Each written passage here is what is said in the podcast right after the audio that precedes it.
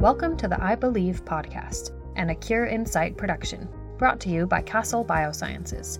I'm your host, Danae Peterson, a fellow ocular melanoma survivor. Here on the podcast, we'll be sharing information and insights on treatments, research, and living with ocular melanoma. Hey everybody, Danae here. I just wanted to take a few minutes today to talk to you guys a little bit about honestly just taking care of our mental health as patients when we are first diagnosed or just throughout this journey. Because the reality is that when we are diagnosed, um, we're kind of given this long term, this long term thing to live with, right? Like it never really goes away. I don't know that anyone who's diagnosed with any kind of cancer ever feels completely safe again. And so, emotionally, mentally, like we've talked a little bit about this in the invisible burdens of ocular melanoma. So, if you go and head back to, I believe it's episode 21 or 22, um, you're going to be able to find the invisible burdens episode where we just shared some of the kind of things that we carry as patients. But as a result of carrying those things, you know, all of these different um, invisible weights that we carry as patients.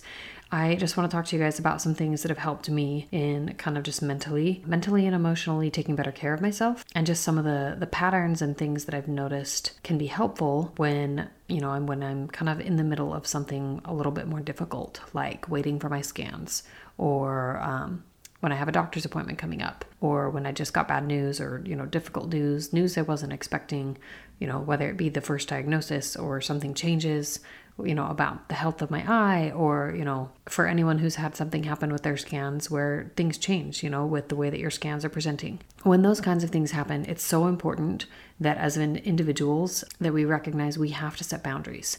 So I'm going to go through a, a graphic that I shared back in December, and it actually is not mine. So I'm going to credit this to a wonderful counselor on Instagram. Her name is uh, the Cancer Counselor and she has counselingby.cait.com as her website. And she is a counselor specifically for cancer patients. Um, i would love to have her on the podcast but uh, we have not been able to work out the scheduling of that quite yet. So just know that uh, if you would like to follow her on instagram that's her instagram the cancer counselor.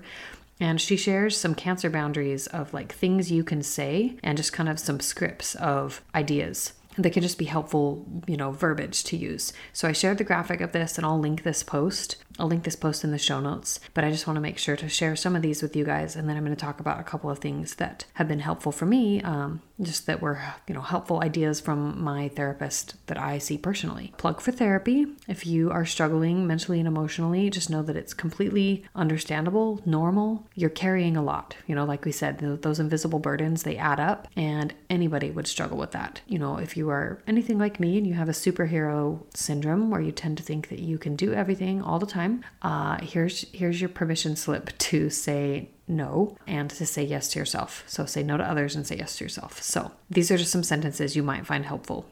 That won't work for me right now what would be helpful is so you could say this maybe to a doctor or set of nurses. This could be something you could say to family members who maybe they're offering to help and you're just finding that the way that they're offering to help is not quite what you need it to be. And so if you can get clear on maybe what isn't helpful, then you could offer some ideas of just possibilities of what could be helpful, right? So during treatment weeks, it's not going to work for me right now to, you know, have you at my house all the time, but what might be helpful is for you to help, you know, by taking my laundry. I'm just throwing ideas out here. Taking my laundry with me or with you to go and fold it at your house and then bring it back. That could be an idea. Like something that doesn't work for me, like you've offered to do this, I don't really feel like that will help. But instead, what you could do, and this would be helpful to me, is, and then you share. This is a really good one. And I feel like we all just need this in our everyday lives. Like this is not just applicable to a long term diagnosis or you're dealing with lots of scans, lots of, lots of doctor's appointments, just a lot of things that are kind of just tricky to carry for a long time and they get, you know, maybe easier to bear with time or you get better at bearing them. But just saying, I don't have the capacity for whatever it is right now, and I'll let you know if that changes. I think just understanding and coming to know our limits as people is so important. And that's something that I think is fluid. It changes with what we have going on. So if you have three months between scans, the two months after scans, you might feel a little bit more capable. But the month leading up to your scans, I know I feel a lot more anxious. I have a lot, a lot less kind of brain capacity. I have more brain fog, and I just, my brain is like already in the motion of just a feeling like, oh, I need to prepare for scans, right? So recognizing what you have the capacity for and being okay to say, okay, I don't have the capacity for this right now. Like, I don't have the emotional energy for this. I don't have the mental or physical energy for this. So, therefore, I'm going to give myself, I'm going to give myself permission to say no right now. Maybe that could change in the future, but right now it's a no. That can be just a powerful thing and very, I think, just just taking back our control of the things that we can control, right? And so that means the level of involvement that we have in the lives, you know, that are around us. Uh, because the reality of it is, is that when we have a cancer diagnosis, we're allowed to be selfish and that sounds maybe you know weird and that might um, that might kind of clash with some of the ways that we you know feel about what we've been you know what we've been raised to think maybe. But really we're allowed to change our thinking. We're allowed to change our mind. Just know that that if you are in a place where you need to say no or you need to be a little bit more selfish because of a season that you're in that's okay so this is a really good one i really want to focus on blank thanks for understanding so just letting someone know specifically what your focus is. Like I know for me, I have had to step back from an online business that I was running before because I really wanted to focus on bringing more awareness to ocular melanoma, but more importantly, I wanted to focus on being more present with my family. And I was finding that this online business that I was running was taking away from that. I really want to focus on being more present with my family. That's important to me for the reasons that are my own and thank you for understanding. Being a people pleaser is in my nature. And so to say no to things because I want to focus on something different, I, I battle with this like loyalty piece. So just recognizing, I think, when those kind of tendencies, those maybe past parts of ourself come up, I think can be really, really helpful. Okay, so this next one that Cait shares is Can we change the subject? I'm feeling overwhelmed. So I feel like I get this sometimes when family or just a complete stranger or maybe a new friend is just asking a little bit about, you know, hey, you know, I heard it, I heard about your eye, or, you know, you mentioned that you're blind on one side. Why is that? Can you tell me about like your diagnosis? And they just want to know everything or they want to talk about everything. Sometimes that can get, I think, for for me, maybe for you, it can get to a point where you feel like you're reliving your diagnosis. And that's not really a fun place to be, right? It wasn't a fun day. I don't really particularly want to relive it all the time. And so sometimes, if it does feel like it's too much, voicing that and just for me to say, you know, I don't really want to talk about cancer today, and just being okay to, you know, essentially say no to dwelling on something is really valid. That's totally a powerful, powerful statement and a powerful thing you can do for yourself if you're feeling like extremely triggered by the conversations that other people are wanting to have with you. This could be about, you know, what's your plan for treatment? This could be about um, how your scan's going, you know, have you gotten the results yet? Just things like that.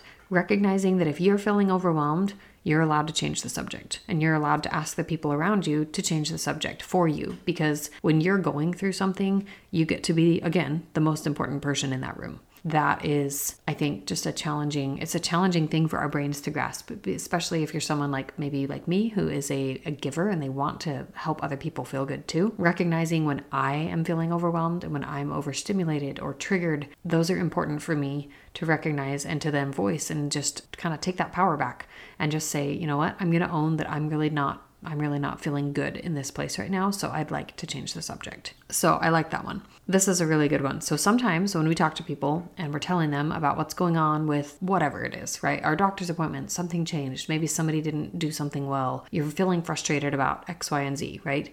And you're telling someone and they're just offering you suggestions and how do you fix it and advice.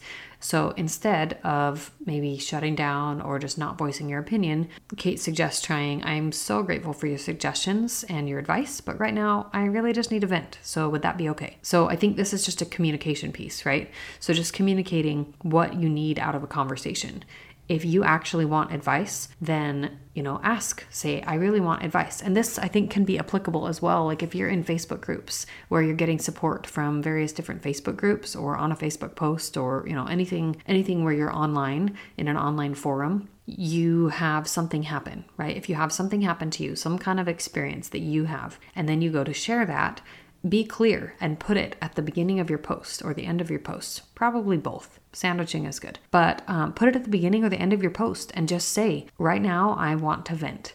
I need people to validate my experience. I want to, you know, I want to be heard. I want to under I want to feel understood. I don't need suggestions and advice. Like, get clear on what you want out of an interaction, whether it's a conversation in person or something online. Because I see so often in some of these Facebook groups, people will be starting to, you know, offer their advice or offer their experience, and the person in their post somewhere in the middle of it really is just saying, I just need to be validated. I just need to be told I'm normal for having these frustrated feelings, and you have also felt something like this too.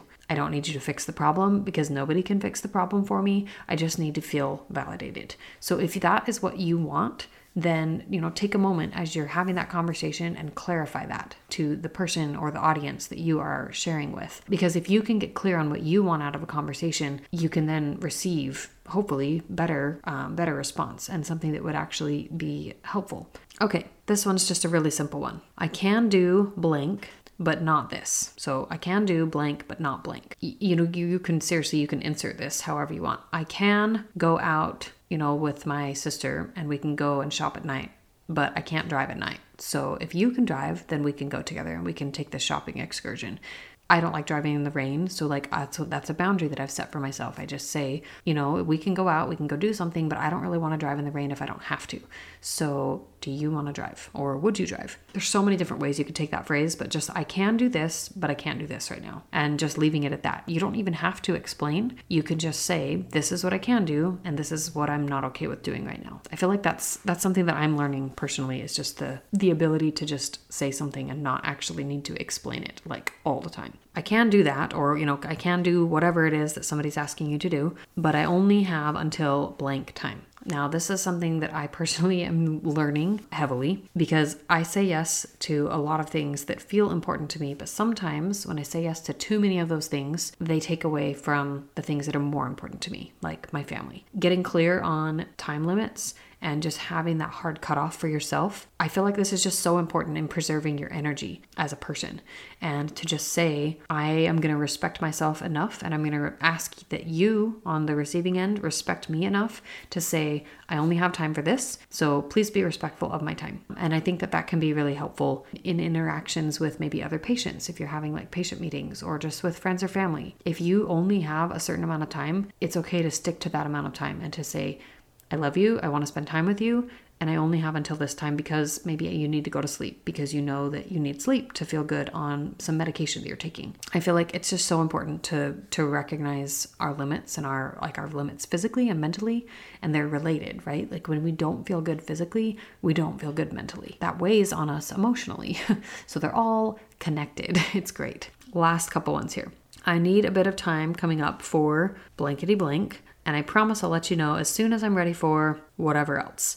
So this is this is really to probably be a little bit more specific of something, but maybe a friend had asked you um, to I don't know go to lunch or to get together, and you don't really have time because you have lots of doctor's appointments, and maybe you're just not ready to go out with a friend yet because maybe you just had eye surgery or you just had your shots for like your Avastin shots for your eye, or maybe your prosthetic is just not your friend today. Like whatever it is, if you need time for yourself, even if that's all that you say in that sentence. And then that means that you need to put off doing something with someone else, then that's okay. And you can let them know. I'll let you know as soon as I'm ready to do that. Last one here from Cait, and then I'm going to talk about one more thing, and then we will let you guys go for the day. Okay, thank you for your suggestions. I'll keep that in mind. Right now, I'm focused on my treatment plan and working with my medical team. So, this I feel like is probably something that would be extremely helpful with just people kind of offering their unsolicited opinions. Because as human beings, I think that we tend to do this. We hear somebody else's problems and then we want to offer our experience as somehow it's a solution to their problems. The problem is that it's usually not because it's very unique to each individual. Like all of us know if you have ocular melanoma, it can be diagnosed at different stages. It's diagnosed in different places of the eye and it's treated accordingly, you know, depending on where it's diagnosed.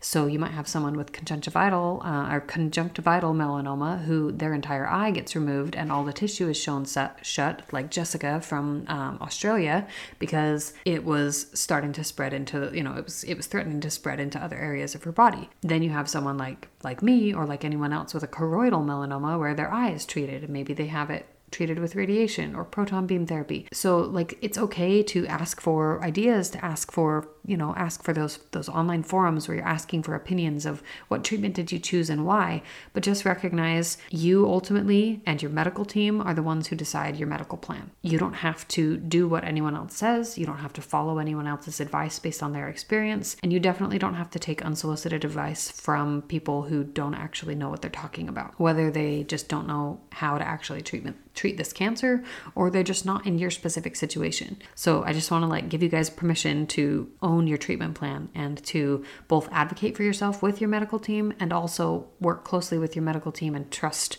that, you know, you guys are going to be able to figure out whatever it is that you need, whether you're experiencing metastatic spread or you're newer to this diagnosis, it really doesn't matter. Like you ultimately are the one in power of what you take in.